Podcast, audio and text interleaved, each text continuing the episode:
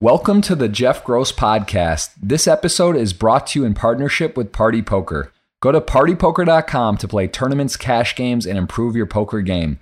Make sure you subscribe to the podcast to hear all of my future episodes. All right, welcome everyone. We have got a very special podcast today. One of my closest friends, Bill Perkins, from a boat somewhere in Europe, I believe, just off the coast of Mykonos. Bill, how's it going? It's going great, man. I'm having a great time. I'm actually like you. You were giving me a lot of shit about like having my shit together, and basically Mykonos was so great. I went OOL last night, and for you guys that don't know, that means out of line. And so we're having a good time, though. It was all it, it was all good. You got it. You got a little bit. I hope. Yeah, I know. I told you. You know, take it easy a little. You have to make sure you wake up, get on the podcast. We've done a podcast before. Today is pretty special though because you are launching your book die with zero. You sent me a copy. I read it. It really is it's powerful. I bought 500 copies. I'm giving them away every stream. Uh, i think everyone should read them and, and everyone should read the book. And uh, you know i want to let you talk about that but how does that for you uh, to to be an author to be put this book out how important was that for you to do and, and uh, how long did it take you to do that? It, it, it took a while. I mean um, it, it from like kind of you know i've been talking shit for years right? Like you know i mean i talk about my philosophies and ideas. I've been debating and bouncing them off friends and kind of like how i think about things. And and people have said you know they got they got value out of it. And um a lot of people came back to me like you know thank you you know what you said or this happened had an impact. And you know i've been thinking like hey there's a formula or an app or something i can do to help people like optimize their life. And so i, I was like um you know, I'm gonna do an app. And I've been talking about it, and you know, it's in the book. It tells about like how I finally the straw that broke the camel back. A conversation with my doctor about when he asked me like the psychological question about like, are you do you fear running out of money? And I was like, well, I hope I run out of money. And then you know, I led to a, a conversation about my whole philosophy. But um, it, you know, then it was like, okay, shit, I'm not a writer. Like, I, if anybody see me tweet, like they're sometimes indecipherable. You know, I don't check the errors. Like I'm just like, hey, they'll figure it out. Put it out. You know what I mean? Right. And so I, I um I um, spoke with a, a, a, ghostwriter, somebody that helps you write the book, right? Like you tell your words, you, you, you have all kinds of interviews, you write shit up, and then they clean it up. They they they take your words from the recordings and put it into intelligible, easy to read sentences, right? Because you know yeah. the way the way you speak is not the way you write. And um, we first did a pitch you know, for to to all the agents, so I can have an agent representing me. Then I went to New York. I met with six agents. Uh, five of them really wanted to represent me. I chose one, and then um, we w- met with publishing houses, and then they had an auction, and they're like, "Okay, we cut this deal," and then they're like, "Okay, you got to write the book in." Uh, they said a year, and I was like, "Ah." You know, and then they gave me like, I don't know, 12, 14 months, 16 months to make the book. So I think it was like a two year process, soup to nuts, plus some change uh, to to to get it to get it done. Tony, Tony, yes, Tony, LV one twenty two in the house is walking in the background. Man, I, am telling, I was saying him, I'm getting jealous. I, I, got the FOMO not being there. It looks looks like a blast, and, and you guys are having fun. Why is Tony right there right now? No, he just went downstairs. But if he comes back up, I'll tell him to give you a shout. Yeah. Tony, come back up sometime. All right, so yeah, so so you write this out of the jacuzzi. The jacuzzi's back there, so he's he's chilling. You know, you guys are you guys are doing it right now. I, so this is something you know. I want to talk a lot about the book. I want to talk about. We have a lot of things to talk about, but in particular, something on our last time we chatted. It wasn't really a podcast, but we did throw it up. It was uh, we were talking about it was around the coronavirus time. I think I was in Russia leaving. This was right when it was all started. But something that stood out to me, we were talking about phases of life. And, and I think this is what I got out of the book was one of the more powerful things. You know, I think a lot of people are on autopilot. It would be safe to say, or just not really thinking about things. This is sort of what the book brings to light. And, and maybe could you talk a little bit about phases and you know about what that means yeah. in your life and how you know different times are different different parts and you can you know maximize that uh, that was very powerful. You know for just for example for me you know, i'm in baby phase. Like i've gone to europe with you a few times had the time of our life. I've, I've been single. I've had you know you go you're married you have kids you have different things in different phases. So explain a little bit about um, how you don't get that back and what that how that how that is in the book and, and you, you describe that yeah, a lot of people think about like just, well, you got to get it done before you die. And then, you know, that time passes, right? Or your health passes, et cetera. And I, I talk extensively about that. But also, there, there are choices we make in our life, what, what, what are called dynamic decisions that it's not a singular decision. It affects every subsequent decision in your life. And then also time is passing with people in your lives that, you know, those seasons go away. Like, so I, I talk about, sounds morbid, but it's really liberating. It's like you don't have one death, you have thousands of deaths, right? You, your, your high school years, they're over. Your college years are over. Jeff, you're single, traveling around Europe, going bananas with, with, with me, dears, they're over you know now you're a dad and you have a you have a, a, a, young a young son and you know you're changing diapers and you're spending time with him whatever and you know it comes with all the joys and the pains of doing that but then eventually that season will pass too. You know what i mean? And then you have you know you'll have a young boy and there'll be you know sports and soccer because i know you're a big soccer fan so who, who yeah. am i kidding? Play soccer yeah. right? Yeah. and then you know there'll be a time when he's like dad i don't want you to come. I just want to hang out with my friends. You know what i mean? Yeah, and, and, and so on, and they leave the house. And whatever you want to do or whatever you want to accomplish in those, those those seasons you need to lay them out and get them done because they pass you all the time. And they and they're different areas like your first job your so and so your time as a waiter now your time as an actor now you're a movie star now you're a producer whatever it is whatever your career trajectory is whatever your love life trajectory is you know life has these seasons and phases that you go through. And if you're not optimizing each phase, and what I mean is getting what you want out of those phases, right? Like, because I'm not like, hey, you know, you do this, you should do that. I'm not telling people how to live. I'm like, make sure you get what you want out of it. And what happens is, is that we get good at things, right? And we're focused, like we're focused on making money or we're focused on that. And when you get good at something, it's like automatic. Like you ever drive home from a route and you're like, how did I get here? You just kind of auto drove, right? Like it wasn't even like you were paying attention, but somehow you made all the right turns, you stopped at all the right places, and you got home. Yeah. That, I think that happens in life. And you you kind of miss what's going on around you. Right. If you ask, hey, did you see the guy on the street? No, I didn't see him. Like, you know what I mean? You wouldn't have hit him, but like you're just not paying attention. And that time passes you by. I think that happens to us in, in, in life. And I, I try to people like, hey, take a moment, get off autopilot, map out your life from now to the grave. And in each time bucket, you know, I, I break them out in five years. You can break them out in three, two, one, whatever. To the day you die, what experiences do you want to drop in each time bucket? Right? Because yeah. you don't get a bucket list. You have all these buckets, you know, all these periods that that go away forever. I, I, I, I think it's hyper important for people to to do that. I, I want to ask because it's very interesting in how you break that down and, and just if you would give a little bit of not advice but your experiences because like for example a young father a lot of my friends are you know have one two three four year olds right now. A lot of people actually a lot of your friends as well. A lot of people are you know going through these phases. What would be something that you would say because to me this is very challenging. Like myself I feel like I'm in sort of the the peak of my, you know, doing content, poker, doing different things, right? But I also have a, my son, and it's like I want to. You have Brisa Sky, um, you know Corbin. You, you've had children and these experiences. How do you balance to become super successful, uh, make money, do do your craft, whatever that may be,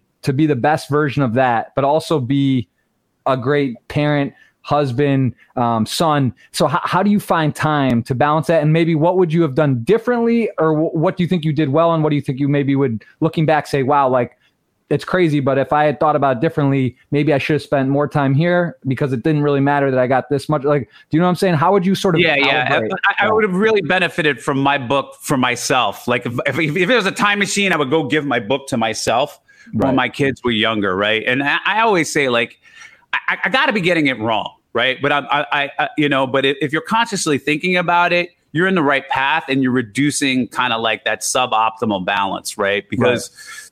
you know obviously you can't stay in house all day being two with your kid you know what i mean two years old and, and behaving at a two year level and you can't go work all the time et cetera.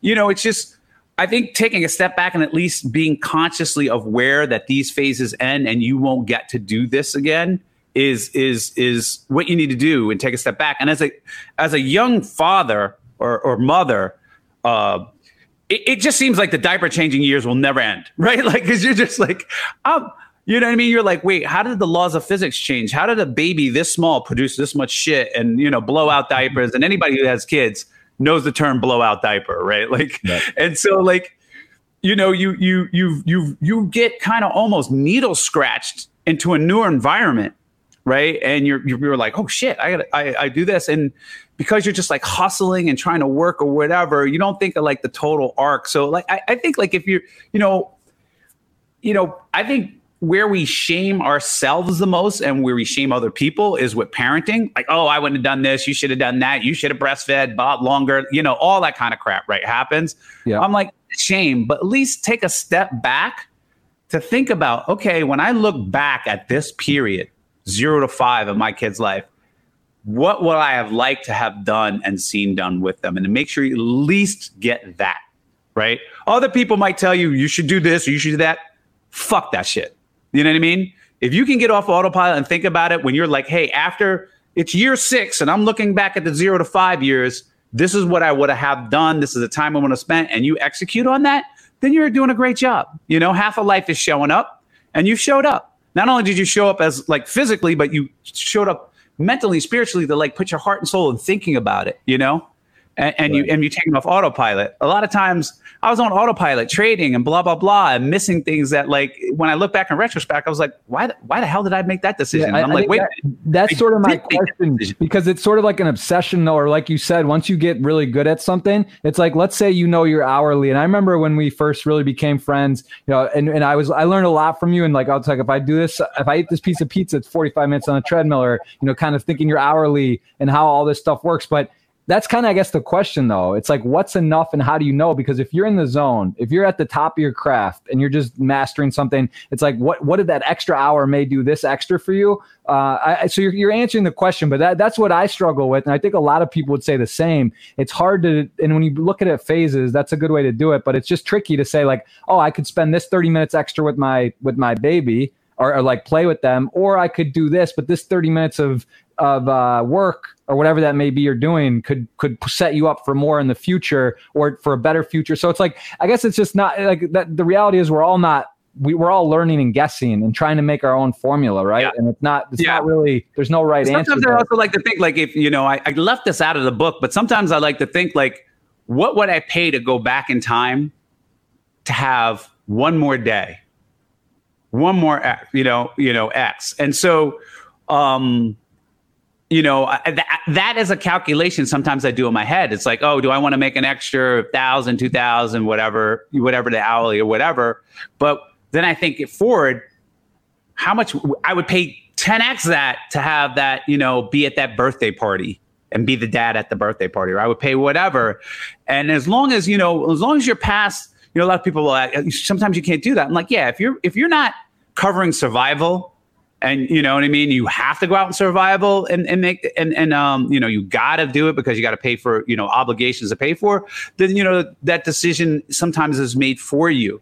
But when you're in a position where you're like, hey, I I can I have I have this choice. I don't have you know I don't necessarily have to. It seems like an expensive choice to make, but maybe not. You know, maybe not. And as long as you're thinking about it and you're deliberate about it, you know, you're off autopilot then you're a great dad. You're a great parent.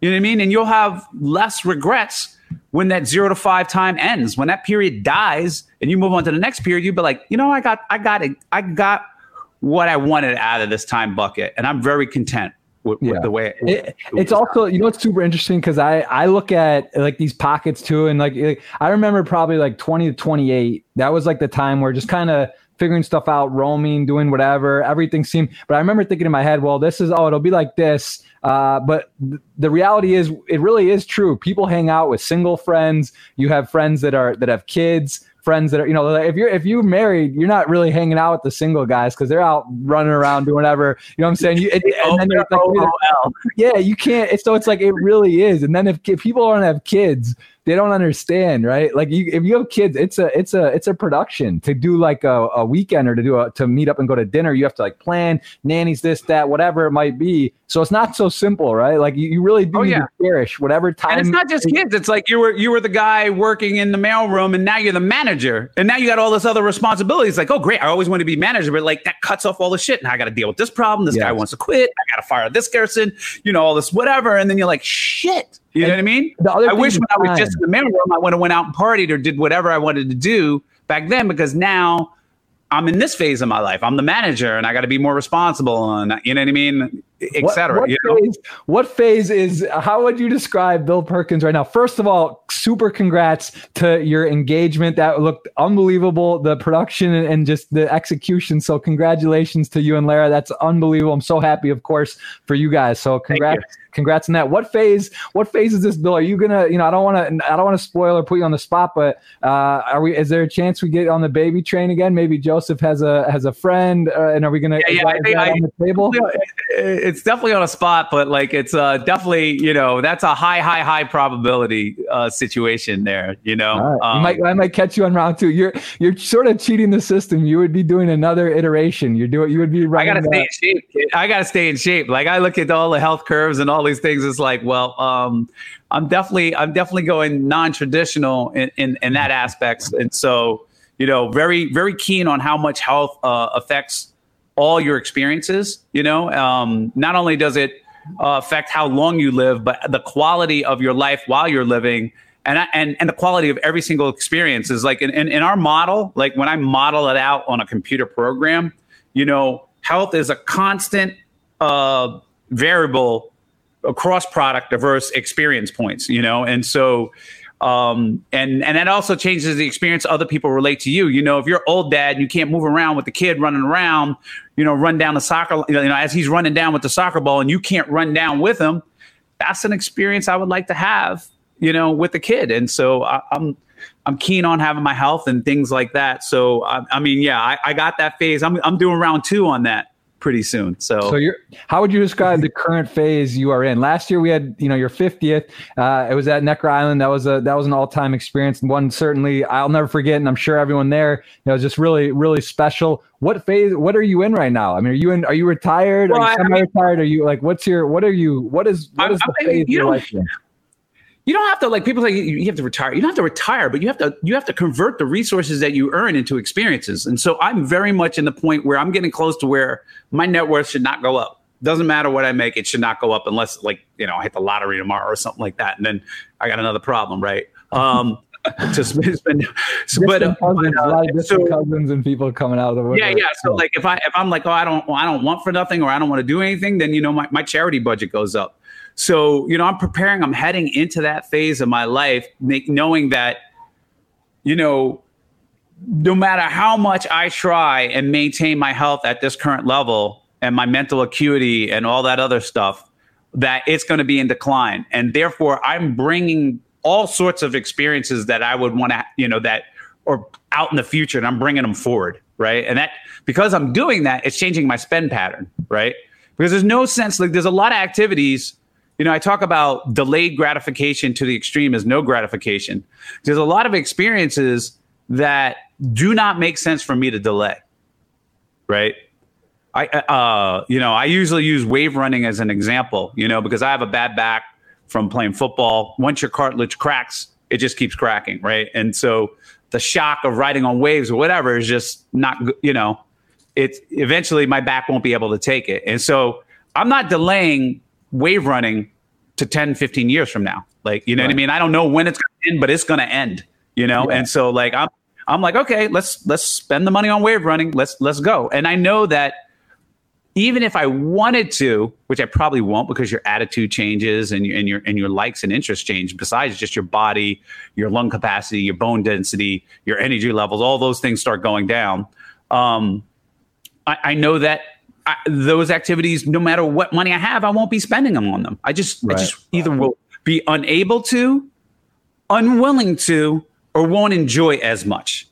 Yeah. And so I'm in that phase of like identifying what those are and bringing them forward, uh, uh, uh, realizing that, you know, according to my death clock, you know, I got about 36 years to go. Now, I, I tend on beating that, but, uh, you know, my experiences is seeing like the tail end – of your life, right? The last two, three years, you know, for a super, super majority is not running around doing shit. Now, obviously, there's 92 years olds out there that are like hustling, running marathons or whatever. I'm not going to be delusional and thinking I'm in that set, right? Most of the people are just kind of hanging out, watching Jeopardy, having grandkids coming over, reminiscing about the old days. And so I'm, I'm making sure that you know, as I'm in this super phase, as you want, if I if I'm going to make up a term, you know, these these next um, 20 years, 10 to 10 to 20 years that I am ordering my experiences correctly. You know, and I, I've said it several times before. Like life is like Tetris. You know, like you're up in heaven, God's like you're gonna get this many resources. You know what I mean? And wh- while you're on Earth, right? And you can do all these things, big giant bucket of things, right? And the only problem is, is that in order to do them all, you got to get the order right. So if Jeff waited to do all his Burning Man raving days till after he got married, I'd be like, sorry, Jeff, you got the order right. You don't get the Burning Man experience. Click, click. you know what I mean? Like kids, you know what I mean? Like, I like that. you know, It's like you gotta exactly get the order. You gotta get the order right. Oh, oh, you want to go heli-skiing off whatever? Well, you waited till you were 90. There's no shot you're going heli-skiing or, you know, 86 or 75 or whatever it is, right? There's other experiences you do. I'm not saying that your life is not enjoyable. I'm just Yeah. saying from the totality of the arc of your life, uh, you didn't optimize it, right? And and your experiences are what constitute who you are. You know, those memories from those experiences, oh, you know, your enjoyment and how interesting you are and how you define yourself. Yeah, and You know? I mean, I think, and, that, and that's, I think, uh, the experiences that that is ultimately is that what you say when you were to if people are purchased Die with Zero, they they read the book, they take the audio version. You're doing the audio, right? You actually did the audio uh, Right. version. I know I heard you say you don't like your voice, but every, I think that's true for everyone. Says they don't like their own voice, so I wouldn't worry about that. That's that's nice that you do do your own. So it's got the the nice touch. Yeah. I did the audiobook. This is not like go fly out and light money on fire book. Like that's not what it's about. Like, and I didn't even make this up. Like I came to discover this through experiences in my life. But um, an Italian um, Italian economist, uh, Roberto, I, I can't remember his name, but in 1957 he came up with life cycle hypothesis, and he won a Nobel Prize later for it. It is basically if you want to optimize people, if a rational person is optimizing his life, they would end with zero. They would, you know, they would end their life when they died. They would exactly hit zero. You know, obviously, you, you know how it is. There's billions of us. No two people come. If it, if it's a, and it's a simple idea, right? So I would expect that somebody had to have done this before. And in doing the research for my book, etc., you know, it's out there. You know, it's out there.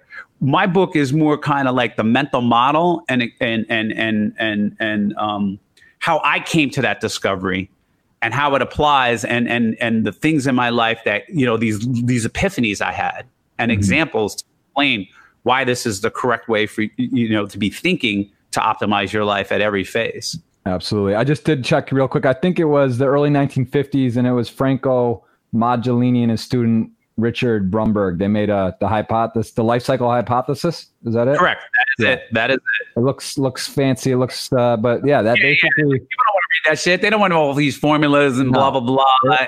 they, want the picture the back, models. die with zero. Yeah, I, I was unaware of that. Like I, I just had like life experiences, and I think it's kind of it's so rational. Like I think people are thinking that, and we have we have those cliches. Like I want my last check to bounce. I want this to happen. I want whatever, right? And um, you know, I, I came across it in in in not the not the actual paper or whatever. I just came across these experiences in my life that I was like, okay, this is what I want to do. I want to optimize my life, and a lot of it was like you know, it's chaotic. You know, it was like, oh, you know, me, you know, I describe about how when I was younger in New York City and I would see all these older rich people and I would be like, who gives a fuck? They're old. you know what I mean? Like, you're very ageist, right? When you're 20, somebody who's 50 and rich, you're just like, who cares? Like, what can you do? You know, Right. you know, you- you- that's my age right now, right? And, you know, and, and, um, even though I had the, um, the magnitude wrong, I had the direction right, right? I, I, you know, at some point, you know what I mean? All the wealth in the world doesn't matter. You know, obviously on your deathbed, it doesn't matter. If I drop two trillion on you, you, you can't do anything, right? And so, you know, I figured, okay, and when you're a baby, two trillion dollars means nothing. you know what I mean? Yeah. You're gonna crap your pants and, and cry for mama. Like it doesn't matter how much money you have. And so I, I I hypothesized there had to be a curve and a formula to optimize your wealth and your spending. And then that led me to the the, the thought that, hey, there's got to be a net worth peak. If you have to end at zero, right? There's got to be a time where you should be spending on your net worth to zero and it should peak. And then I realized it's not a number, it's got to be a date. And then I realized that date has to be not necessarily your age, but your physical age, right? Because there's people who are 30, and they're like, like you know, they, they're probabilistically not going to make it past 55, right? And then there's people who are 30 that are going to live to 102, right? Right. Or whatever. Or, or even if they died at the same date, right?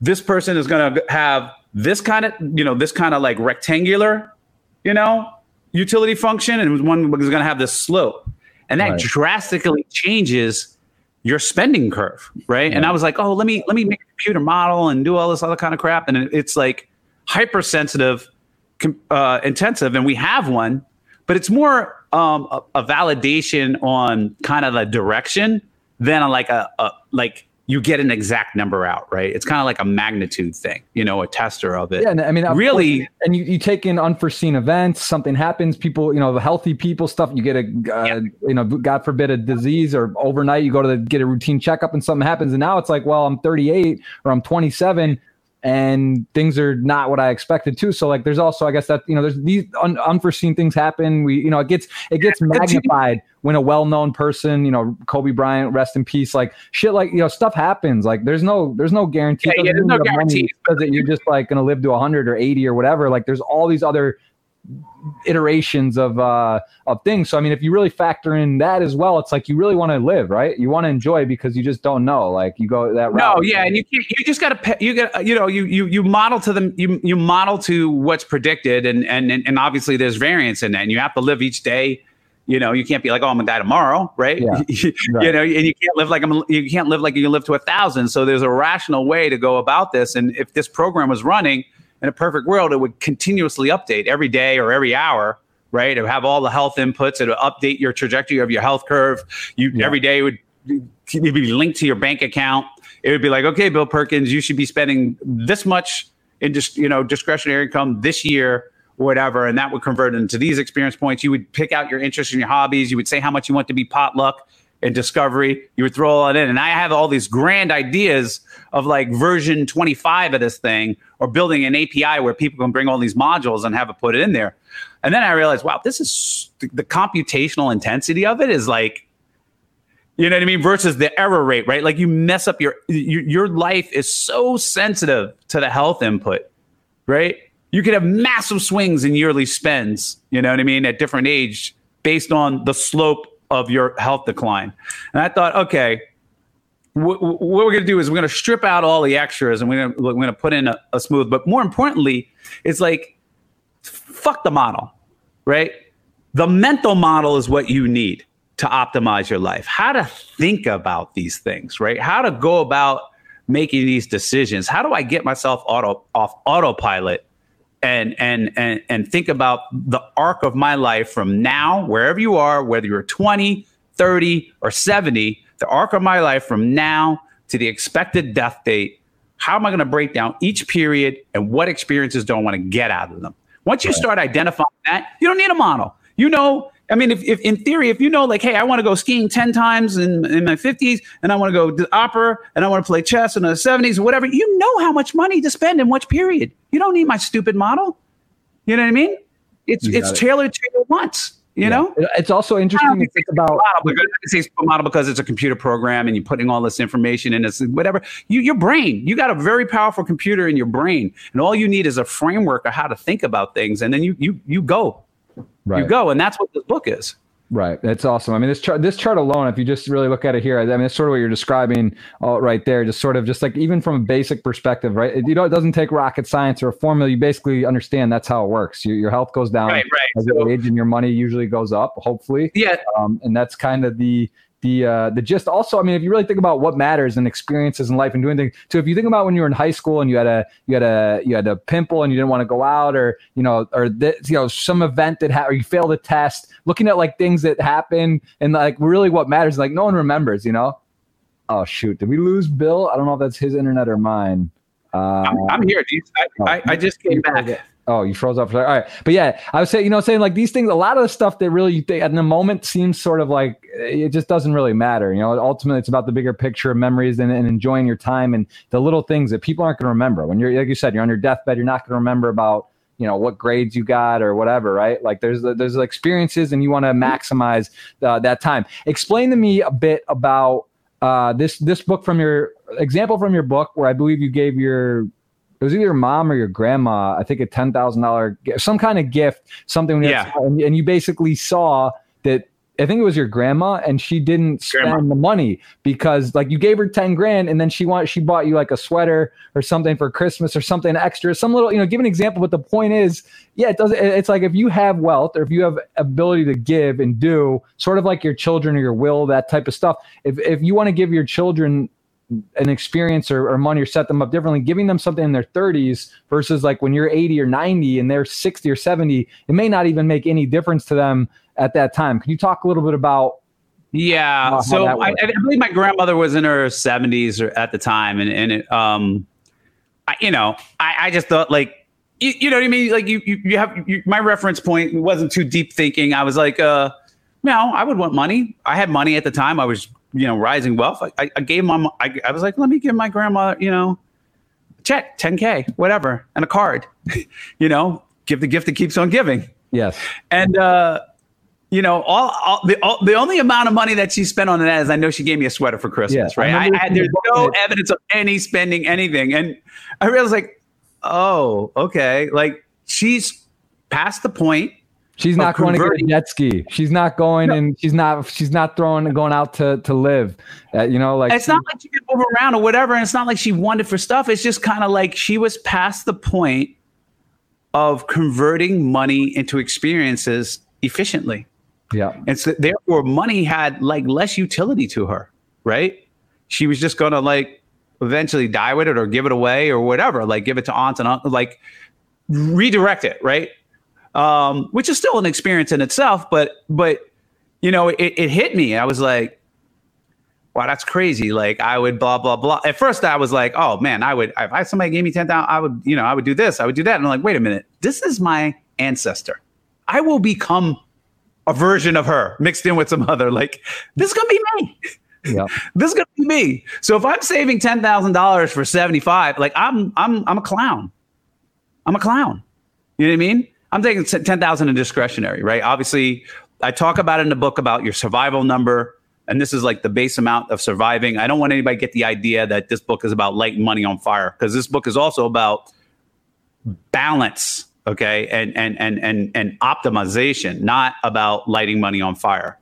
Um, and so, um, you know, I, I, it made me, it hit me like a ton. You know, a lot of things hit me at different periods to come up with this kind of framework of of of of optimizing your life and dying with zero and and and the arguments on why you should and why your net worth should go down at a certain age and and never and never go up et cetera which that graph if you wouldn't mind bringing that graph back up you know we kind of we kind of put it up and dotted and danced around it but you know it's kind of this this principle is is like hey as as your health declines your wealth might be declining but the activities that you can do get cut off. So the, the, the, increased wealth doesn't mean anything, right? And so the area under that curve, those two curves that cross, cross that uh, we put in yellow, that's the shit that you can afford to do and have the health to do, right?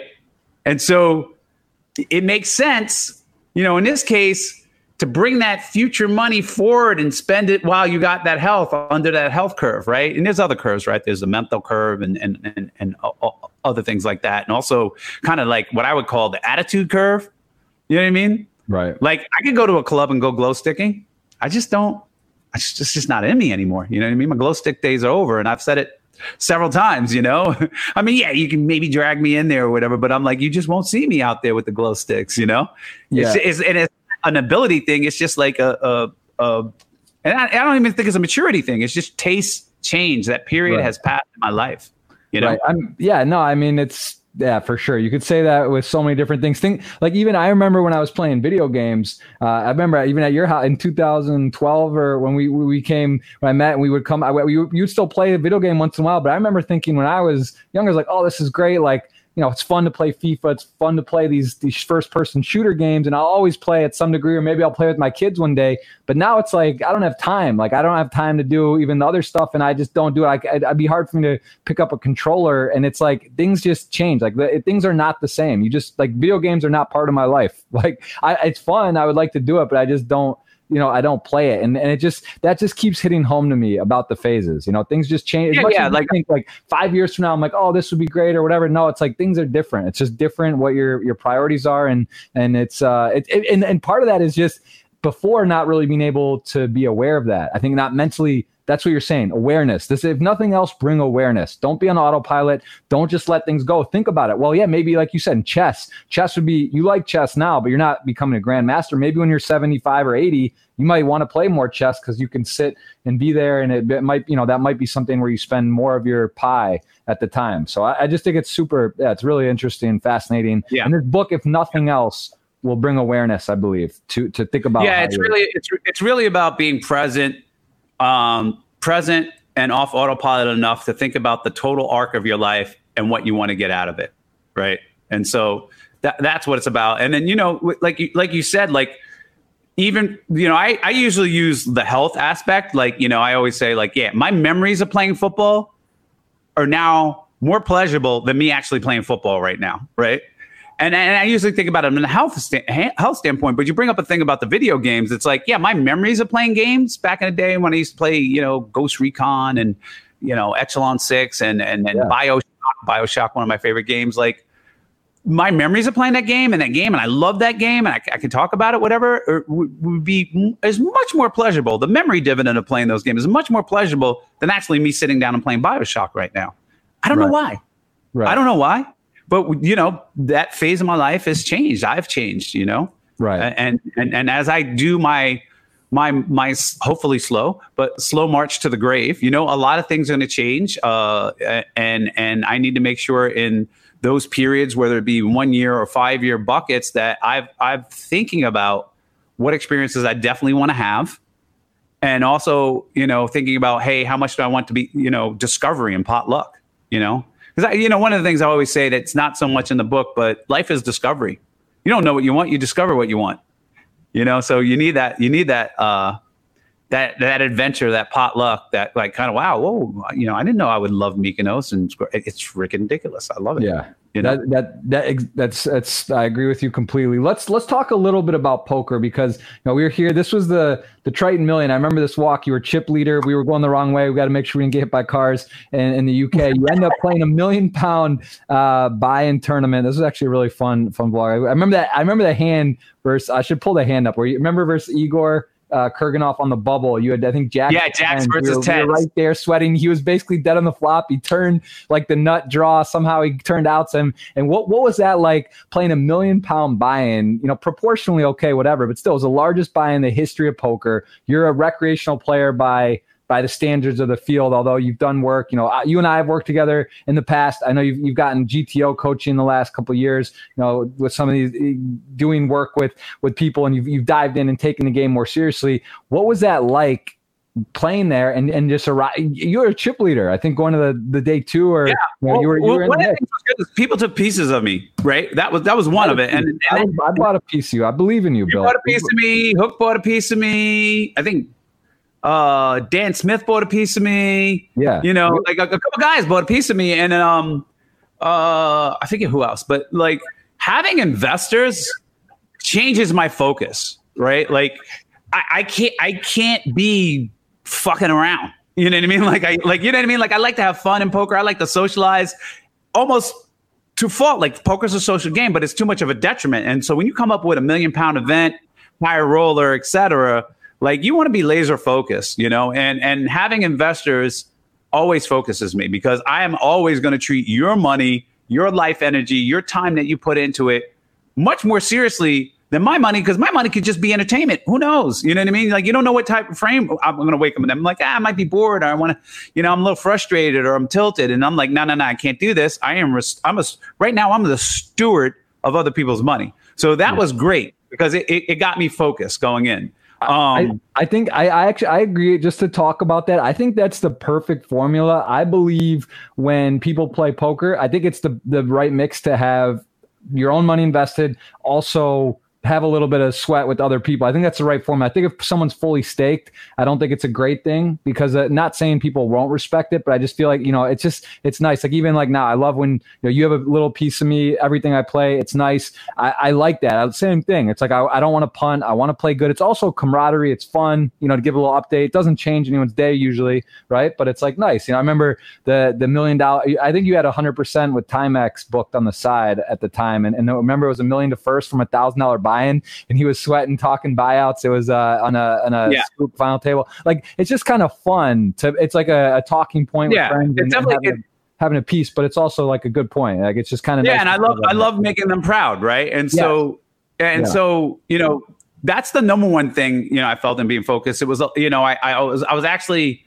somewhere else on vacation they really wanted me to come i came i got into it and i was like okay i'm, I'm going to be you know i'm going to give it the seriousness of i'm managing other people's money you know which i do professionally and so then from that aspect of it i was professional in my play, right? Doesn't mean that I'm not making any kind of errors, right? I'm no super wizard, right? But I'm I'm consciously taking a path in that game, you know, that has a high probability that I'm going to return my investors money, right? And so a lot of people were like, "Why are we so nitty?" or "Why were you X, Y, and Z?" And I was like, I felt like I didn't have the right to take the variance, you know, these high variance existential spots, you know what I mean? You know, like I'm not I'm not there to, to do 51 50, 49 for those guys. Like I was p- choosing spots where I'm 60 40, 70 30, you know what I mean? And that doesn't mean just like what the card calculates. Like if I ran a bluff, I felt like it was 90% this guy is going to fold. You know what I mean? Just based on what was going on. At least I might have had the analysis wrong, but that's the type of spots I was taking. So that as I played the minefield of tournament poker, right? I wasn't stepping on 51 49 favorite minds because if you do enough of that, you're for sure getting blown out, right? right. And Yeah. so Yep. so I, I, you know, I was short a lot during that tournament. I got up to chip leader, you know, had some bad run shit, whatever, but then finally got into that very dramatic hand on the bubble, uh, where it was like, oh shit, he's all in, and I have, you know what I mean? Like, I have to. You know, I looked at his stack. I'm like, okay, this is his range. I, I, I am most likely ahead. I'm all in. You know what I mean? And and and it was a sweat, right? Uh, Igor versus uh, yours truly, and let's say the good guys won. I, I had. I think I actually had. Yeah, we had. There's there's Lara there on the rail. I think coming up here, I believe we had the full the thing. Do you remember what was going through your your head on that all in? Because I mean, it was. I mean, there's there's the biggest bubble in poker history. Million pound buy-in. It was whatever you get. You know, whatever the minimum. There was right here. Yeah. It was all in jacks to tens. What was going through your it's mind? It's so funny. Like I've been in like Look at Liv. way bigger Liv, spot. like, yeah, people are Yeah. high tension, man. This is as good. This is yeah, exciting. yeah. It was it was definitely my heart is like cacao, cacao, cacao, cacao. And like I've been in bigger spots monetarily for sure and been like, whatever, you know, and lost whatever. But for wherever it is, like the, the the drama, the fact that I have backers, you know, it's a big event. I really ego wise want to get to the final table. I had doubters, you know what I mean? Bought pe- you know people selling me at ninety and eighty cents before the tournament, you know, shit like that. Like you just you just want to win, like you just want to win in your head, and you know, I think it's some sort of psychological effect where like you just think the the shit's gonna go wrong, right? To try and prepare you if things gonna go wrong, right? You like figure, oh, okay, you know, I always get sucked out on or whatever. Like you just have this like impending car crash kind of feeling coming, and then you know. Next thing you know, on the turn, he picks up all these goddamn draws, and I'm like, Shh. I was like, in my in my head, I'm going, mother, always me. I'm lucky in everything in life except the, you know. I, I remember But- it, but. It, it was literally over, and then the turn came, and it felt like you weren't going to win. I'll be honest; it was like it just didn't feel like a real turn card. It felt set up, you know, just like yeah. you're like dead, and Igor's calls for it, and he gets the, and then you almost feel like you lost. there it is. There it is.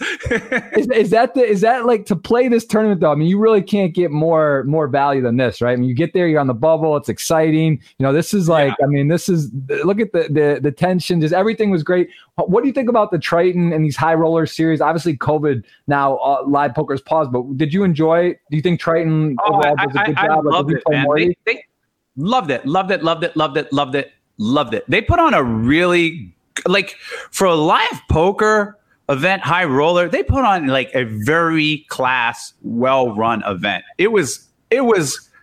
It exceeded my expectations. Look at Larry. Like we were so happy. Like you know what I mean. I've had I've had twenty million dollar days and I haven't been that happy. You know what I mean? Like I, I, like literally trading like oh whatever. I just went home and be like yeah that's what it is. You know. And I've had lost days. I, I'm very stoic about it Yeah. uh, at work because you have to be. But here it's like you know felt like I just won the the, the championship and it, I, and that was just getting burst, burst in the bubble. You know, yeah, that, that yeah, I mean, I didn't even catch that. I still had a little chips yet, but like that kind of is that something for you? Poker, uh, you're saying trading, being stoic, I, and I, we talked about it before, but is is uh is that something you started playing on the floor, right? When you were trading, you would play with some of the guys, and you yeah, I wouldn't even call it playing. Like you know, I had I, I, would call it like straight gambling. You know what I mean? And, and and bluffing. Gambling and bluffing is what I would call it. But uh, you know, I had this idea of poker of this, you know, a totally cartoonish view of poker back in the day of like uh some math, but a lot of just bullying people around with chips and gambling and and and being aggressive, you know? And yeah. and obviously that slowly changed over the years. But that's where I started, you know for sure. Immediately after I, you know, I was like texting the investors, are like, happy to make you money, happy to make you money, happy to make you money. You know what I mean? Like, it's yeah. a good feeling. No, for sure. That's one that I mean, there you go. Talk about bucket list and things in your life. Like, you know, you're thinking, oh, do I play? Do I not play? You know, it's like that's that's one of those ones you just you got to play right in your scenario considering you could do it you have the money and it's it's yeah. sort of like those that's a bucket list uh, that's something no, no, one can take that away from you you cashed the million pound largest buying okay. and then like you know I, I remember every hand and i remember I remember getting tilted and listening to a Primed Mind. I was like, I need to like, because I was chip leader, and then you know, freaking, I have aces, bring calls like you bring over calls on the big blind, and course, you know, it, comes out 10 10 whatever and of course he has a 10 in his hand. Like of course he has a 10 like and i'd right. lose that hand and i'd have ace king three times in a row lose every single one. You know not in a row but like in orbit. And all of a sudden it's so funny though too because it's so results oriented and i mean i guess i, I want to talk to you about poker and how it relates to your daily life and just life in general because I, I, feel it, it's so true. Like you mentioned you feel you're lucky in everything in life. Love, uh, lucky in family, you know, money, whatever, right? Poker, yeah. you feel like you haven't been lucky at time. I really think that it hits home about variance. And I myself, you know, I stream, I play a fair amount of poker. There's definitely times, and I think every single poker player or person feels this like jaded, like I'm like, oh, I'm so unlucky or this isn't right. But really, I mean, life in, in, is sort of variance in a, in a nutshell, right? Like everything's variance. Yeah, and, and honestly, or, yeah. I, I, think honestly, if somebody did all video of my my whole life and add up them, they'd be like, ah, "It's just not true, Bill." You know what I mean? You just remember the pain of of getting cracked or whatever it was more than the times you got lucky. You know what I mean? Or things right. went your way, right? And it all balances out. It's just variance. And so I'm very stoic about that in trading, right? Mm-hmm. But when it comes to poker, I've, because I'm entertaining and I have I get other value out of poker. Actually, I get more value out of other things out of poker than on the table than ever. You know the the relationships I've had and, yep. and created, uh, the things I've been exposed to, uh, and even business deals. You know that has been way more valuable than anything I've ever won in poker. You know what I mean in term monetarily, and so because of that, you know I don't come with this like super professional stoic attitude about it, right? And so my mind plays tricks on me, and the me- the emotional calculus doesn't add up. That's why I think I'm unlucky. Yeah. You know. Yep. You know what I mean? Because yeah, no, I agree completely. I mean, that's what I'm saying. Though I think life, if you really poker, sort of, in my my opinion, it's the perfect game to sort of that mimics life, right? Like there's just so many different yeah. things you can take or, or win how someone loses, how someone wins, how you deal with this, all these different things that kind of apply to life. And I think trading and poker just go hand in hand. There's you have to really be able to you know make a lot of decisions and dissociate pain and loss. One hundred percent. What poker does, like for me, or you know, someone who someone who bets understands sports and variance and these things, you really can apply it on a day to day basis and look at something and say, oh, that happened. Okay, you know, yep, that's that's unfortunate. Let, let's move on. Uh, what what what uh, what other things in poker do you think apply to trading or just in general that you take that that, that are you see? I mean, basically, like I think poker is a psychological test for people. You know, it's like it, you know you, how you react to variance and bad beats and stuff like that. It's a great emotional test, and a lot of times, like after a session, like if I lost and I go back and I make decisions that I knew were the wrong decisions, or I'm overdoing this, or, or under bluffing, over bluffing, over calling, over folding. Like I can after the session, and I need to do this more in the session I can I can trace those decisions to a mood or attitude or some other shit that's going on in my life. Right. You know what I mean? Some other thing. And like it's just, it's like almost like the psychological counseling going on, sometimes very expensive, right? Yeah. so like you're mad, you're going off the rails, you're doing shit, and you're like, you're a monkey life tilt, right? And it might not even be because of the poker, it might be because something else going on in your life. Um, of, of course, the variance and the money management and all that other stuff, like that's been discussed ad nauseum. Um, about sure. like how parallels in business and taking risk and all that other stuff. But I think the the psychology of it is it's definitely discussed, but maybe not as not not as much. You know, all the different forms of tilt, board tilt. You know, you know, Yeah. feel like you'd be bully tilt, whatever. Like there's there's all like I don't know, seven, 12 types of tilt, maybe even more. You know, we probably need sure. a And- and- therapist over here to t- talk Yeah. about it, right? Yeah, yeah. No, I, I agree. And and and uh, uh, t- you've talked about, and actually, I remember at the Thirst Lounge, we were in Reno with the, the crew there. We don't want to talk a bit about Thirst Lounge, but that was you were talking some of the numbers, and that we're not won't talk them exactly. But you've had big numbers in trading, wins and losses, and and just um, do you?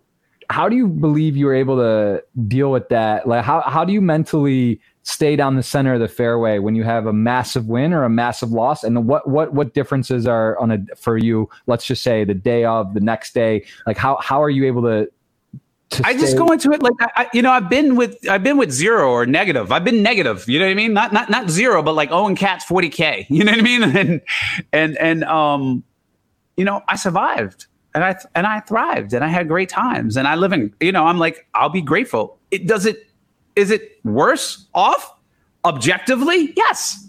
Uh, will I be okay and thankful for what I got? Yes. And so you know, I decided to get in the ring, and if I'm going to get punched in the face, I'm going to get punched in the face. I know I'm going to get punched in the face. Like, what? Why am I getting upset because I'm getting punched in the face, or I get knocked down? You know what I mean? Like, you all get knocked down, and sometimes you can even come back and fight when you get knocked out. Like, but I don't want to get knocked out. You know what I mean? Right. Like, Just and so couple, tabs I, I'm, I'm I'm in there. You know, I've decided to take this, and if I can't, if I don't have the the the attitude, right, uh, then I need to stop, and I will stop. Um, but that's part of it, and that's part of life. Like you don't, con- you don't, con- like the bad shit that happens to your life, you don't get to control. Like that's the bargain of life. Like bad shit will happen to you. It's gonna happen Yeah. to me, happen to you. You know, your dad. You know, if the natural order of life happens, your dad dies, this happens, somebody breaks your heart, somebody lies to you, somebody cheats you, somebody you trusted disappoints you. You know what I mean? This bad thing happens, that bad thing. You don't get to control that. Okay, so fucking stop trying to control it. What you get to control is how you react to it. yeah it's not about what Right. happens how you react because shit happens It's, it's the only thing you get to control is how you react to it, right? Um, and that's internally your mental, your mentality, and and also like what you're going to do next, right? And so that's that's it, that's it. And once you like get over this idea that you're going to control these things, right? I, I think it's kind of liberating. You know, you're just kind of like, all right, it is what it is. You know what I mean? Like, yeah, you get a chance to be upset and disappointed and cry it out or whatever if you if you if you're that person uh, in that in that particular area of your life. You know what I mean? Like, d- don't get me wrong. Like when my marriage went, I was distraught. You know what I mean? But like eventually, it's, it is what it is. Like it did not work, and and whether it was my fault, their fault, whatever timing, it happened, and I now need to move forward and do the next do my best right now now going forward you know and and you know with trading and finances i've just been you know that type of person like i i have the gift to be super stoic about those things you know right and you know that that's helped because i've gone bust you know what i mean i've got i've made it gone bust you know what i mean made Yeah. it gone a little bit bust you know made like like i've done it and so i want to I'm lucky about- to have that, but you know, you it's not like something that you know you can't develop. You know, I think Tim Ferriss is a big stoic. He's he's big on that. You know, there's other people that can train you how to how to develop that so that you could be you know happier and more effective in what you what you're doing in your life, whether it be poker or business or your love life or whatever. You know. And and and in terms of um, betting or, or wagering, like let's say you know Kelly Criterion, that type of mindset. If you have an edge or you think a bet's good, let's say in trading, how you've said some numbers to me in the past that were pretty pretty startling, alarming, or I don't know. I guess just not what I would be thinking. What how let's just take percentage wise if you feel you're like 57 43 or 60 40 on a bet like how much like where do you take uh risk 20% of my net worth. at what 60 40 is 20% of my net worth. I thought you said 100% of your net worth. No, no, no. I Bill, I know you're wild, wild Bill, but 60 40, you would do 20%. I just, I mean, like, I mean, like, I, I just try and find as close as optimal, right? And if I was trying to, like, I, I would go above it. Like when I was younger and I had like, I was close to the floor, which was, let's say it was waiting tables and making $50,000 a year. I could go 100. Then save my ass off, live like a fucking pauper. You know what I mean? Get up to that amount again and jam it again. You know what I mean? Like, you know, so like, uh, you know, like you, you don't, you know what I mean? Like, cause you, you can, you know, you like, you got your total bankroll, but some total bankrolls are like pseudo total bankrolls because within a year, you could probably recoup that doing something else, especially at like, uh, uh, certain amounts, right? Like if, I, I've seen it done way better than me, but there are tons of resources out there on how to live frugal AF. Frugal as fuck. Yeah. You know what I mean? This and, and have I wanted to capital in the bank, interrupt whatever. And so it's like, I want to segue this exactly now. We're talking Thirst Lounge. I heard you mention this blip before, and I know obviously uh, Thirst Lounge that was an interesting project. It was fun, learned some stuff. But speaking of frugal, Matt Forsyth, you said you almost envy him. He lives in a car, basically with Oh, no expenses, travel the world. You did the flip or uh, coin flip trip, which I thought super interesting. If no one's che- if you guys have, haven't heard of it, check it out on YouTube. I don't know if, if there well COVID and what whatnot, but how, there were several episodes where they would either get Yeah. 500 or 50. I think it was uh, Matt Forsyth and John Party. They were traveling around. Um, Yeah. Is that right? no, For- no, no uh, Adam, Adam. I'm sorry. Survivor Adam and uh, Matt Forsyth. They would either flip a coin and be in a place and get to spend live like kings, spend 500 for the day, or or 50. And uh, a very interesting concept. But you know, for you, I mean, that, like you said, that Matt's at an age and he's at a thing. I mean, that's there's something powerful in that to be free and roam. Yeah. Yeah, the whole the whole concept was is like you know, y- y- you- when I get to like this level of wealth, and this is where I'm at in my life, people like, oh, that's easy for you to say. You have this, that, that, one, the other thing, and I was like, dude, I was busted, and I did that. And as a matter of fact, I see people really fucking living life, having these adventures, doing things on like little to no money, right? Like literally, like you could panhandle and get the type of money that I had in a day, and then go an adventure. And so we had this thing called the coin flip trip, where yes, they could flip a coin and they would live like a normal vacationer or somebody with money, 500 a day, right? Or a person, or they would have $50 a day, right? So like, and, and, and sometimes in very expensive cities. So like the $50 really was like 10, et cetera. And you know, you, you, you see their adventures and see them trying to like, you know, they meet people and they were couch surfers and they would have, they would actually have, what they told me is like, we had more interesting and better experiences when we had less money. Right. You know, finding a Less- way, figure meeting people. I, I saw I saw clips of one where I think on that one they they end up getting in like a really nice dinner. They got into a place and got, met these people and and then gotten a free dinner. You know, some like great Yeah. experiences and it, it very interesting. The concept the the It was the- crazy. I mean, Matt slept on a park bench one night. You know, it was like I was like, what? you know, they, I don't know. He he was in a place he didn't want to go do stuff. Like, I mean, it's just it's just that you know you can have an adventure, and and I'm and, and you know.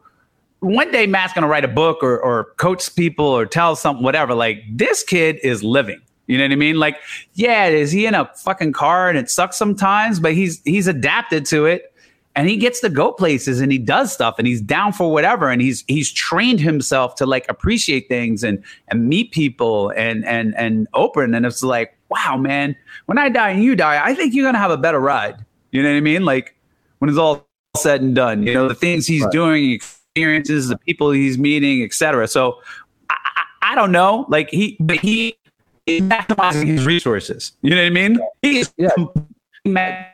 doing things that he wants to do his way.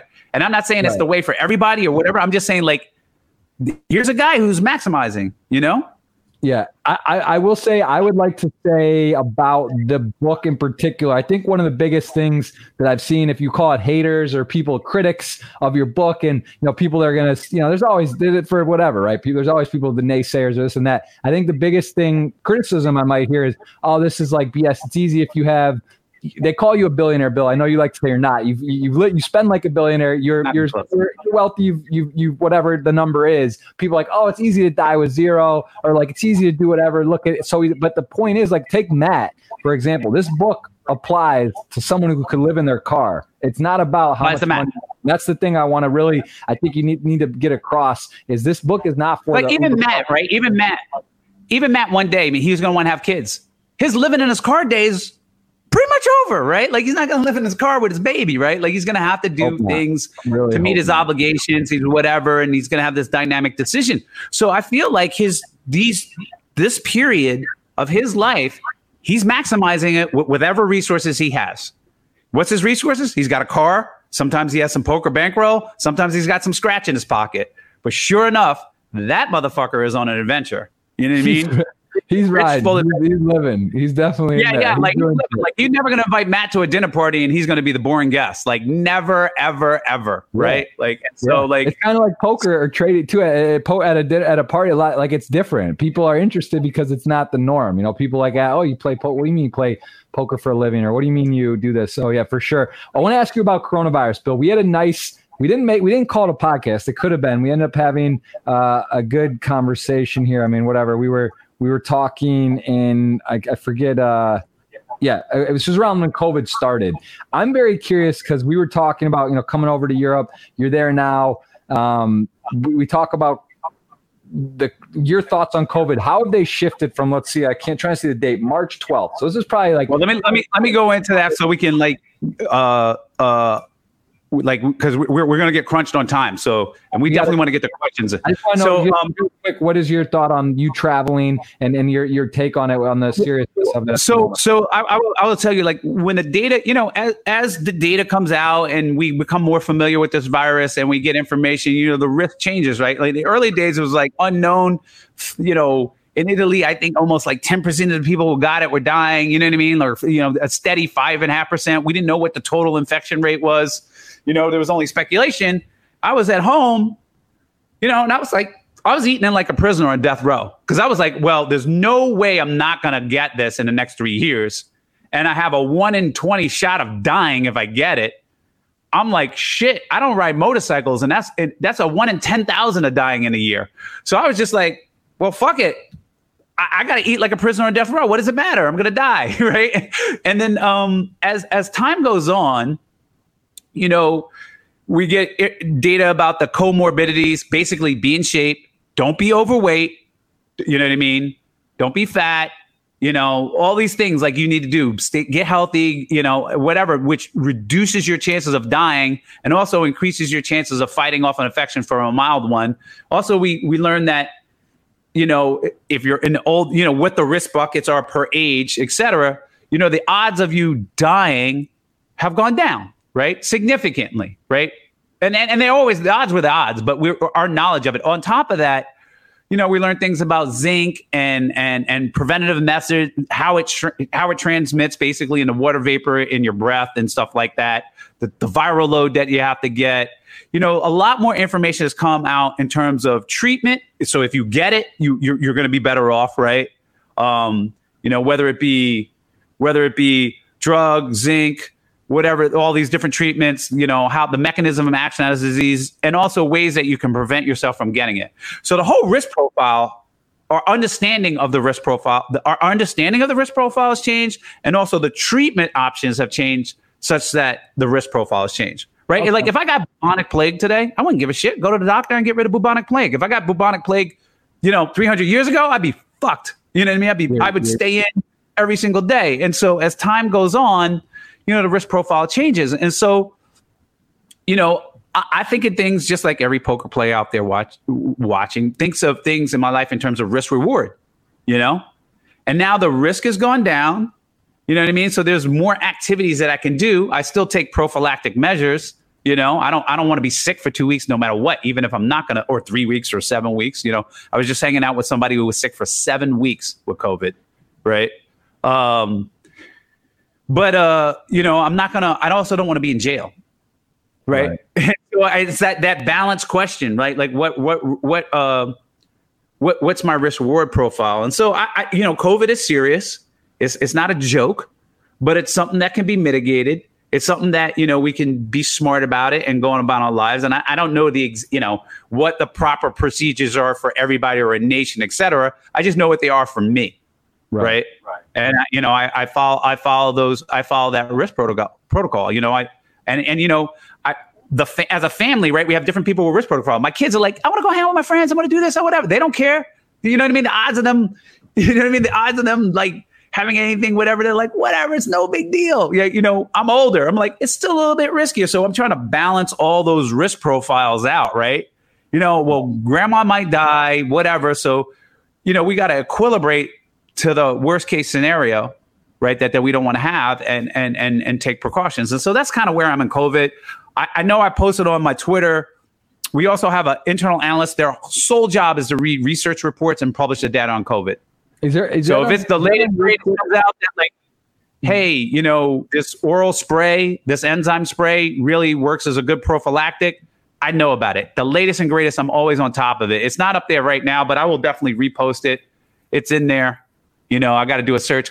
Uh, Twitter needs a search function inside it. So if you type COVID and you can search my feed for whenever I talk about Yeah, COVID. it's funny because you know my actually I, I wasn't even I didn't get it, but my my um what sister in law. Yeah, is that, I don't even know how that works. My Amelia's sister, she was one telling me she was like, "Yeah, I follow Bill's." Like that's where she's going for her COVID knowledge, which I thought was funny, just because like I didn't realize that that you know like she, uh, she just was like saw it on Twitter and she was using that as her like data point. So Bill, you gotta gotta post that back up, man. That's sort of Yeah, I post it back up. But every day I get an email, and that email we post to a blog from my analyst who reads all the reports, all the studies, gives us like kind of color commentary on it. What's the latest in treatments? What's the latest, whatever? What's cutting edge? You know, what's the good news? What's the bad Yeah. news? Blah blah blah. You know, yeah. don't I don't, have I don't, I don't, I don't, lower your cholesterol, all these things. You know. Yeah, no, I just remember we uh it was because you saw this even before it was developing. I remember we talked in January, Yeah, January or February. And you were like, you were like, this shit's hitting the fan. You you predicted it. You knew it was uh, exponential and the the R naught and all that. And you just, you know, uh, it's too bad that it got out of control like this because it does feel like No, it's too bad. But like, I mean, the, you know, I, I'm, I was out there warning people and telling people, but like, you know, my platform's only so big. I'm not the president of the United States of America, blah blah blah. So I'm like, look, my job as a trader, I got to make money off this fucking thing. You know what I mean? Right. It's gonna happen. Like we're Right. shutting down. I don't care whether it's chaotic, et cetera. Right now, you know. Now it's like, well, how do we open? How do we get people to comply? How do we get people to take this serious? You know what I mean? Like, what, what's going to go on? And you know, it's unfortunate that um, this thing has been politicized on both sides. You know what I mean? You know, from the fear hypers to the, you know, it's a no big deal. You know what I mean? It, it's it's not no big deal, and it's not like the fucking end of the world. It doesn't have to be the end of the world. You know what I mean? We yeah, it does feel like it's absolutely worst case because it seems like it's one or the other. It's like either someone is so terrified and that, or they're like ah nonchalant. And it actually it works out. Like really should find the right medium to to be like Yeah, okay, we've- here's, we've here's lost- what's happening. Here's what you need to do to to stay safe. But it's sort of like you just get caught on either side, and then it's sort of uh it's like yeah, Democrat, Republican, or you know, church and state. whatever. Like we lost the ability to have rational discourse in the in the in in, in public or whatever. So I, I mean that's unfortunate. But like if you you know, I'm like. For me, I'm like, I don't give a fuck about all that chaos on the side. I got my fucking analysts. We're on top of it. We we we look at we follow the data and the research reports, and we make you know we make decisions based on that on the latest information. And when the information and the data changes, I change. That's a trader's lifestyle. I change when the data changes, you know. And so yeah, that's the way that's the way uh um I approach it. right. I, But, uh, right. I just want to follow up. I, Really I nice- think I think we had a nice I- I will say that- that the at. understanding of COVID has gotten better and better, and therefore the treatment options, both immediate and prophylactic options, have extended, and therefore the risk to you and the world should be going down as long as people don't behave like idiots. You know what I mean? Right. That makes a lot of sense. Well, we do. We want to make sure we get.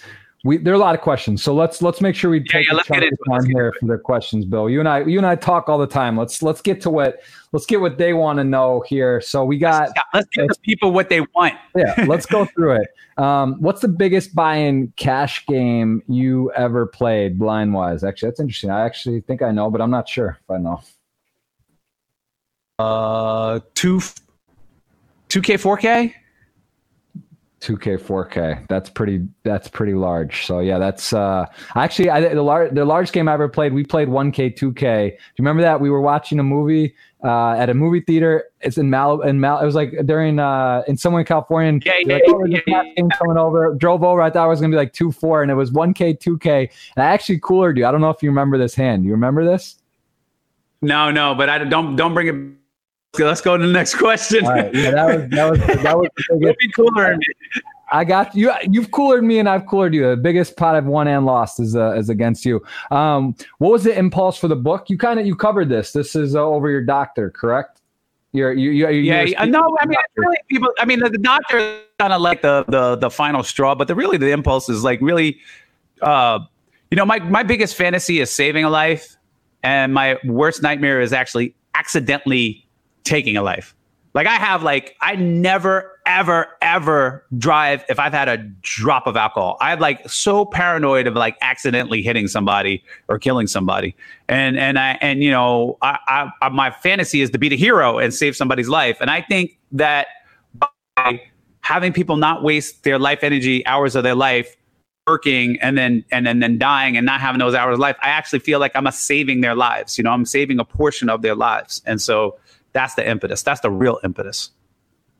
Absolutely. I got a question live here. Pat Van Winkle asking about what position did you play in football? I said safety or free safety. I know you're running back, correct? 22, BP 22. No, well, in, in high school, I, in high school, I was a flanker back and running back, and then I was like a um, uh, tight end. But in college, I played the bench, and I played the bench very well. But I was a defensive back. I was a cornerback. I should have been a safety because I was I should have been a strong safety because I was too slow to be any other thing. Maybe I maybe I would have been off the bench a couple times had I not been in that position. You described my college athletic career as well. I also was too slow. I was a center mid and, and on the bench, very comfortable. Honestly, being a bench on an athletic Division One team is a pretty good spot. You get to hang out. You're part of a thing. You get, you get to stay in shape and you get to party. You don't have to worry. You're not getting tossed in the game. You know. You, you I, I think I should have been in soccer because in football you still get your ass kicked in fucking practice. But yeah, go yeah, ahead.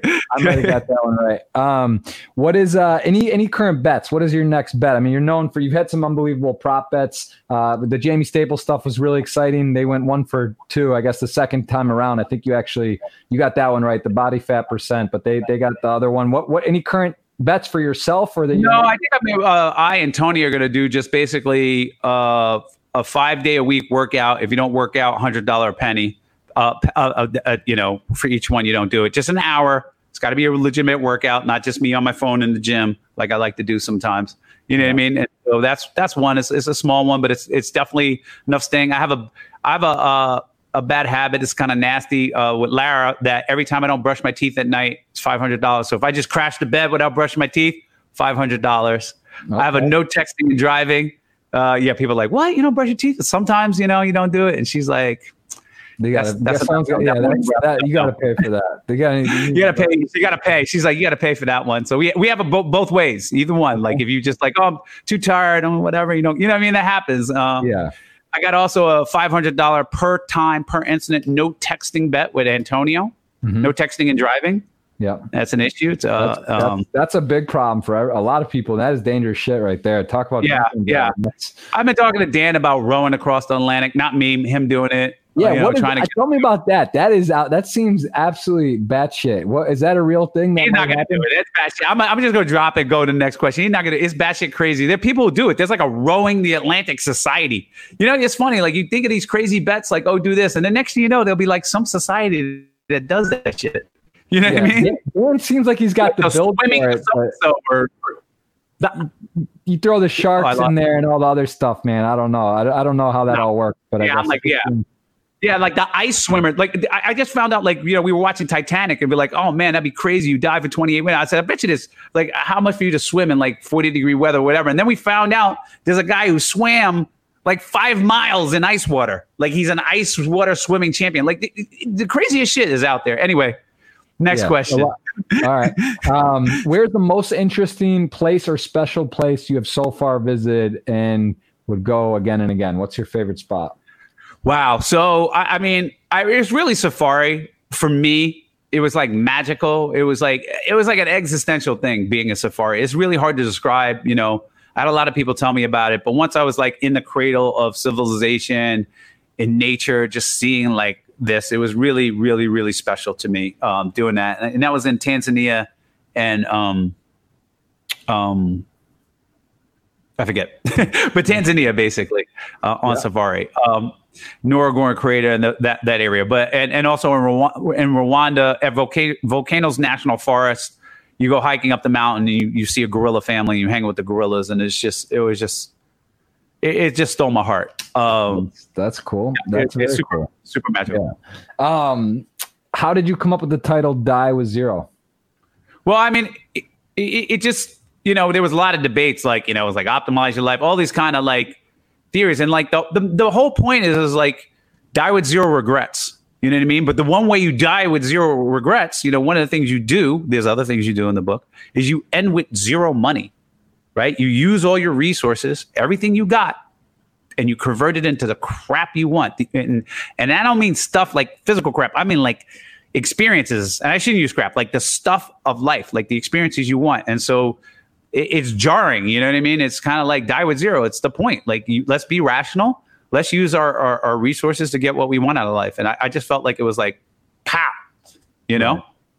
It, it, does. It does give you a little. It, the other way to optimize your life, it's like, all right, that's kind of interesting. But die with zeros, sort of like makes you think, like, all right, wait, what does that mean and why? And really, it seems. Yeah, people don't like to think about death. You know. Yeah, yeah people, people think the ride goes forever, and it doesn't. Yeah. Um, we'll talk about some hobbies or, or things that like I want to shout out uh, Jason Kuntz and, and, Evan Mathis with sports card collectible stuff and and that. Does that is that something that you were we're getting into talking about Yao yeah I'm, I'm, I'm that, definitely getting into it. Definitely getting into it. I mean listen I talk about the memory dividend in the book and like how companies have have cashed in on that. And and one of one of you know the market for uh, sports cards and stuff like that you know, there's an element of the memory dividend in that. We, like we, the collectors, the people that have created these wonderful memories and done these records, et cetera, we collect them, right? And and especially significant events like, you know, I'm big on. Um, I'm just gonna say it. Jay Kuntz might kill me, but I'm big on um, um, Jackie Robinson. You know, first guy to cross the color color barrier, and then I'm also big on like Yao Ming. Right. So I don't want anybody to think I'm racist because it's all you know. He's a black guy, like Yao Ming, first right. Chinese basketball player ever.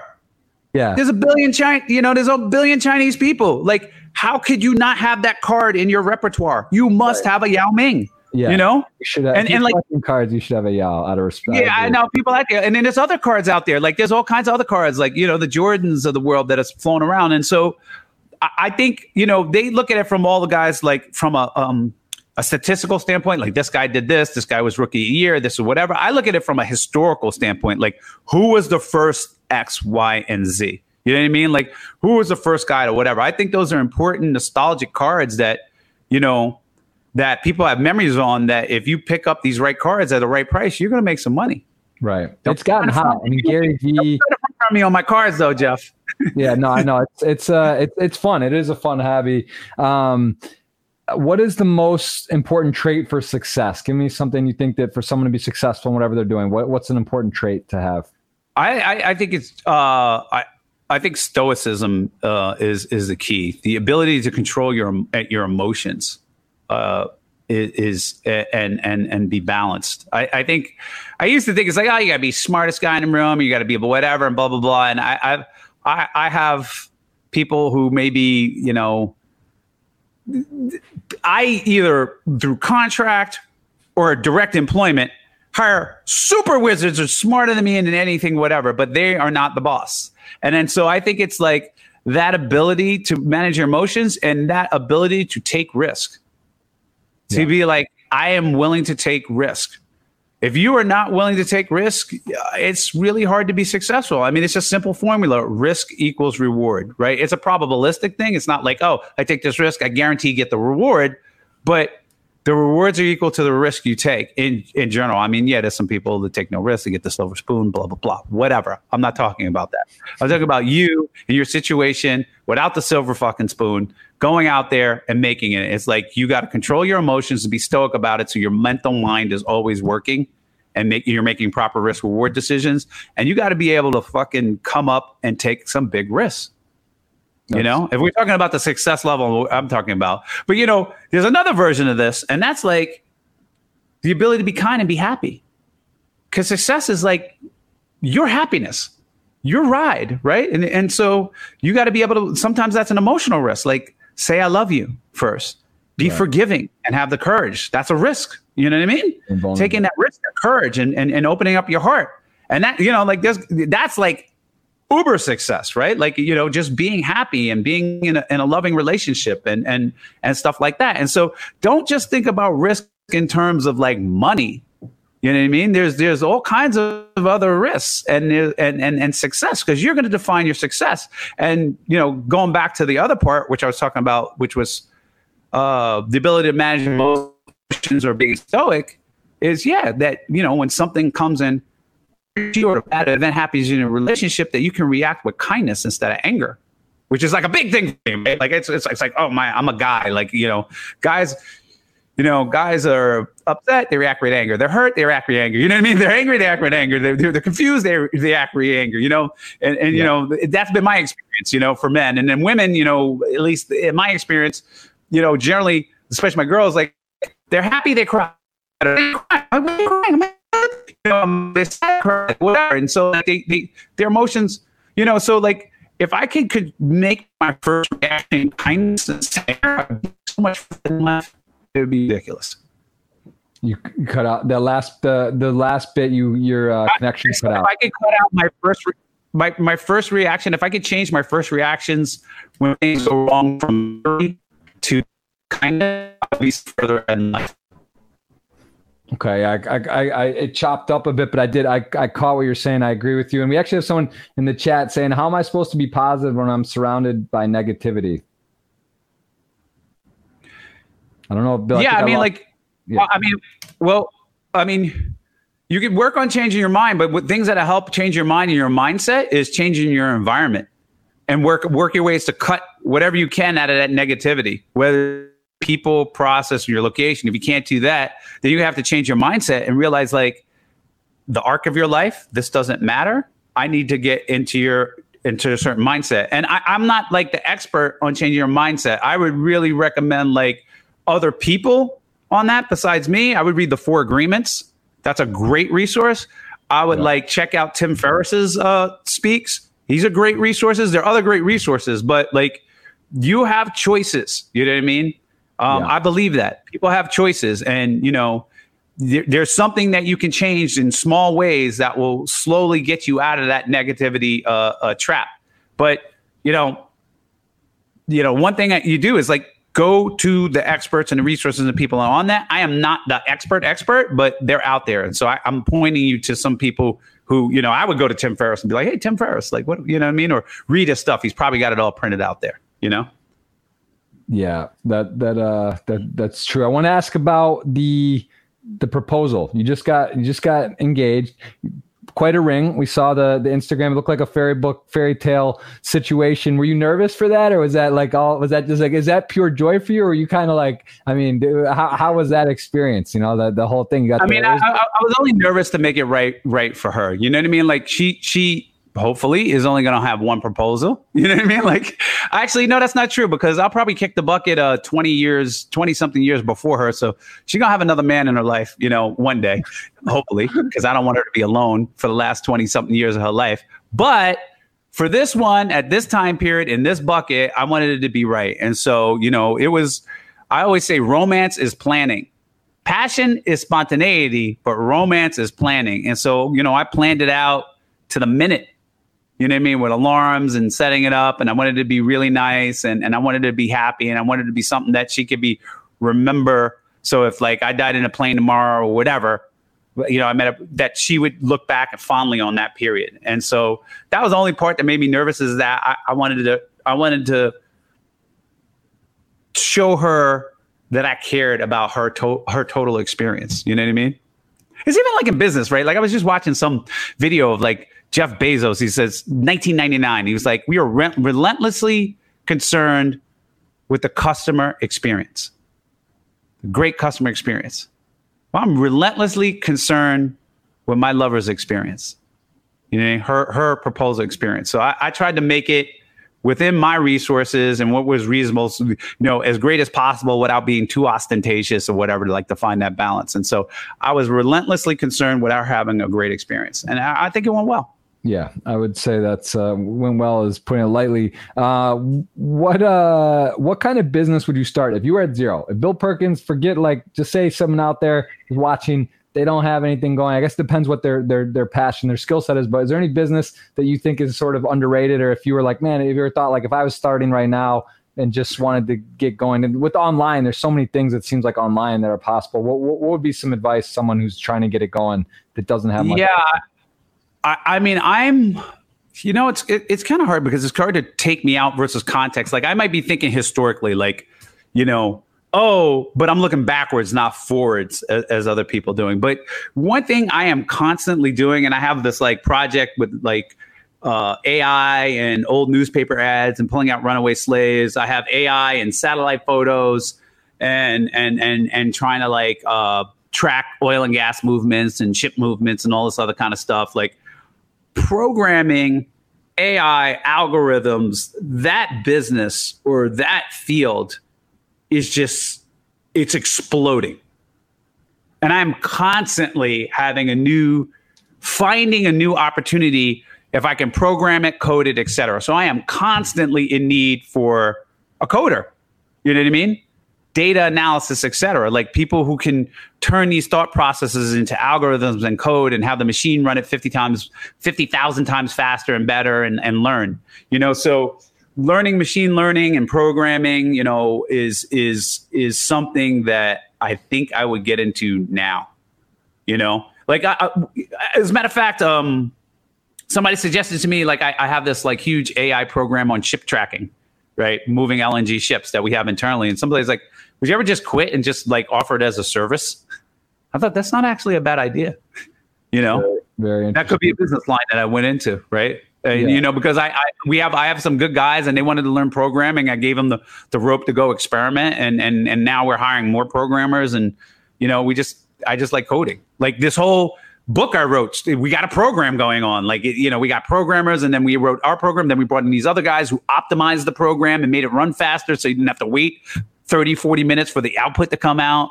Yeah. You know, yeah. and it was just it's just like it's just everything, everything I read. Like people, you know, it's just taking over every single field, applying kind of these concepts to whether it's medical biology, mining, oil and gas, intelligence, you know, whatever it is. It's just, it is the, it's just pervasive, all consuming, etc. And then I get the other thing is like VR or AR, which is also programming. You know what I mean? like everything, everything that like I, I, I think about you know, self-driving cars, programming, you know what I mean? Like, you know, VR, AR headsets and, and, and augmented reality, programming, you know what I mean? Like it's, right. you know, intelligence, machine learning, programming, trading, programming, uh, playing poker, programming, learning, you know what I mean? Like teaching you how to learn how to play chess. Like it's just everywhere.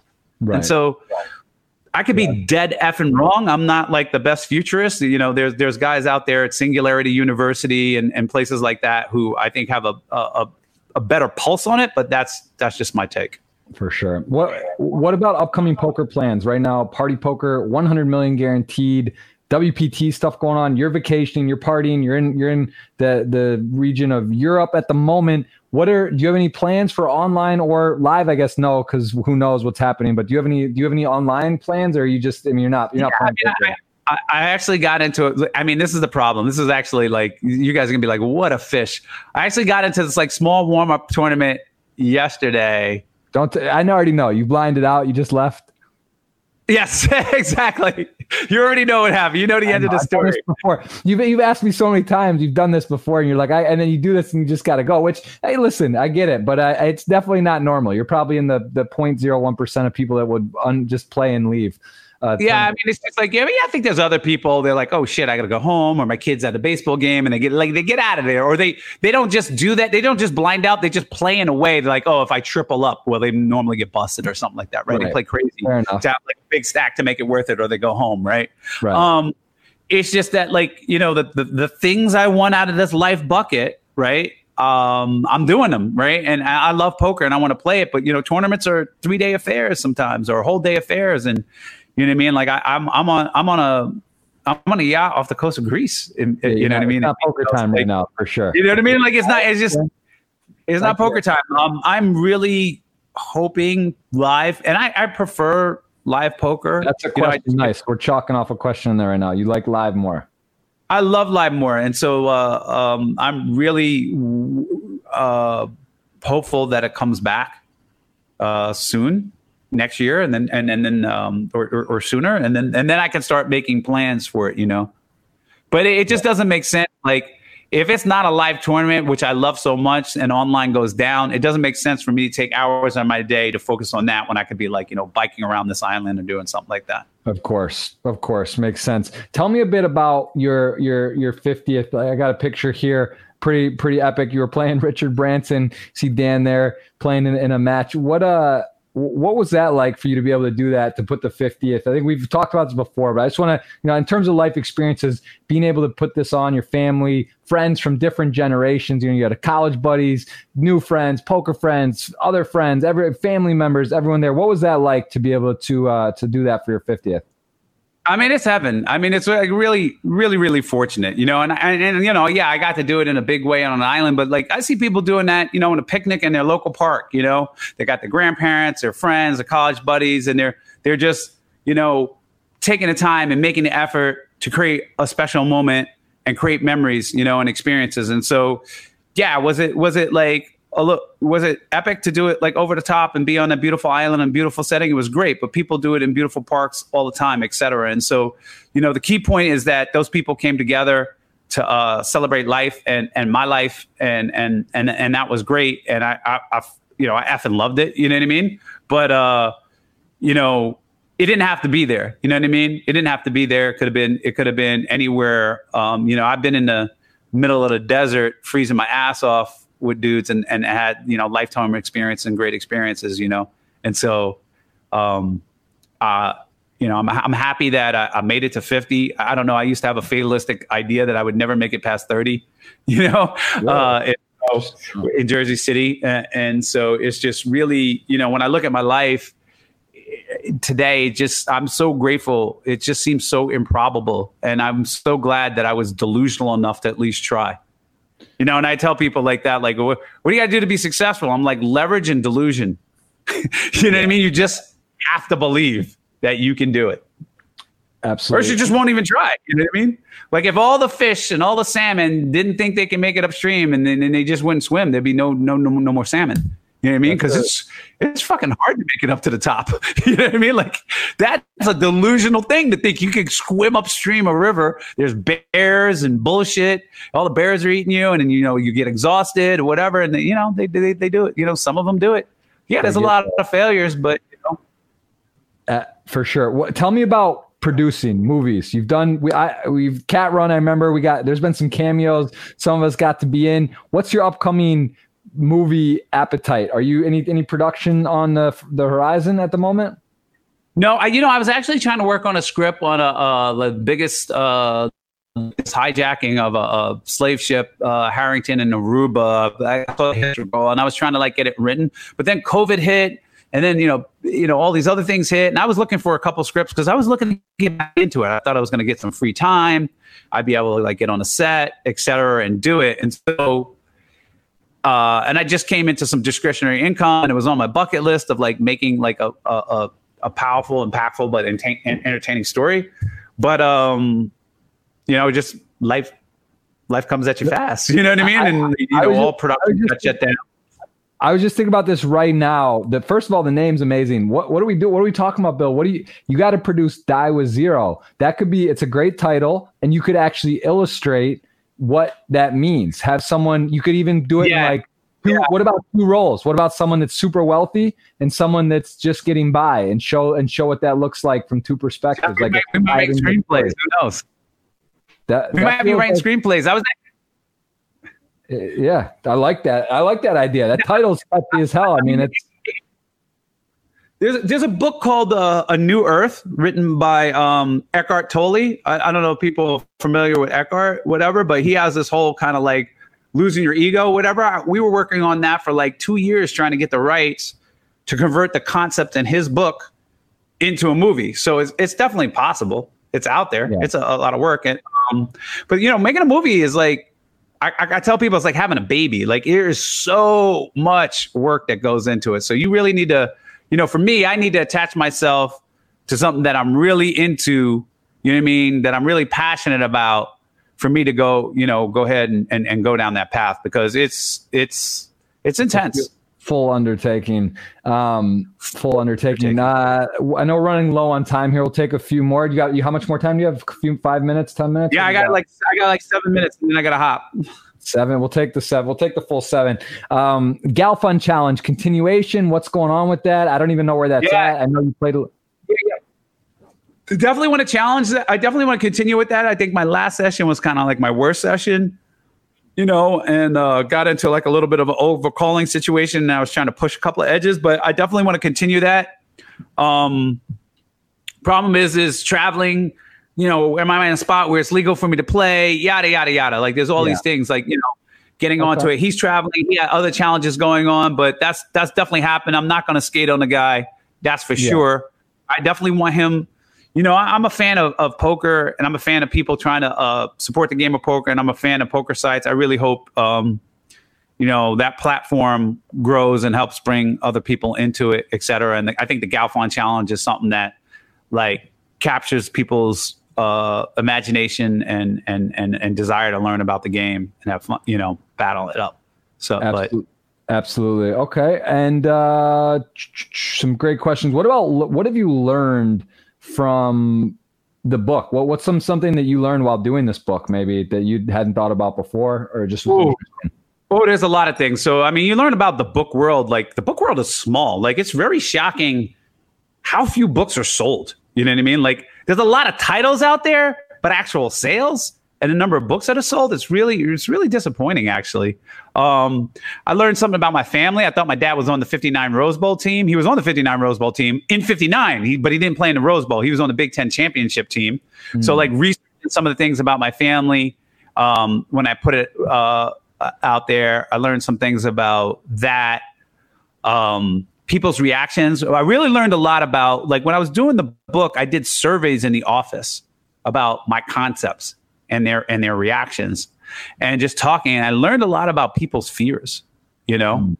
their, their their their resistance to this concept right and and it's it's generally it, I think it's pretty safe to say it's not a rational thing, right? People fears are they're irrational because LCH is the rational optimization, and so it's like, why are people rejecting this, right? What is their rational rejection of it? And and really, it's their fears, you know. And and and you know what I what I've gone through the book is I try and quantify their fears for them so they can realize what the trade off is so they can make a rational decision. Because I'm not going to say, hey, don't have this fear, go do this. I'm going to say, hey, at least understand what this fear is costing you.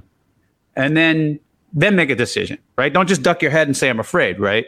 And so, you know, I learned I learned a, I learned a lot about uh, people's fears and their perceptions right in this book. Um, very interesting. And and give me what a success would be for you in this book? Because obviously, I think it's safe to say you're going to change people's lives. Some some people, someone will jolt at least, if not you know hundreds, thousands, hopefully more. What would be a success? Is it selling X amount of copies?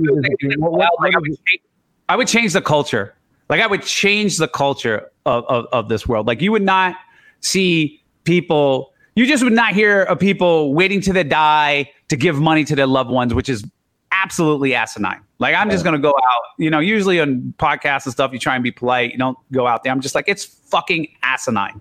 You know what I mean? You, your kids should be not getting money your heirs when they're 60 when you die. you know what I mean?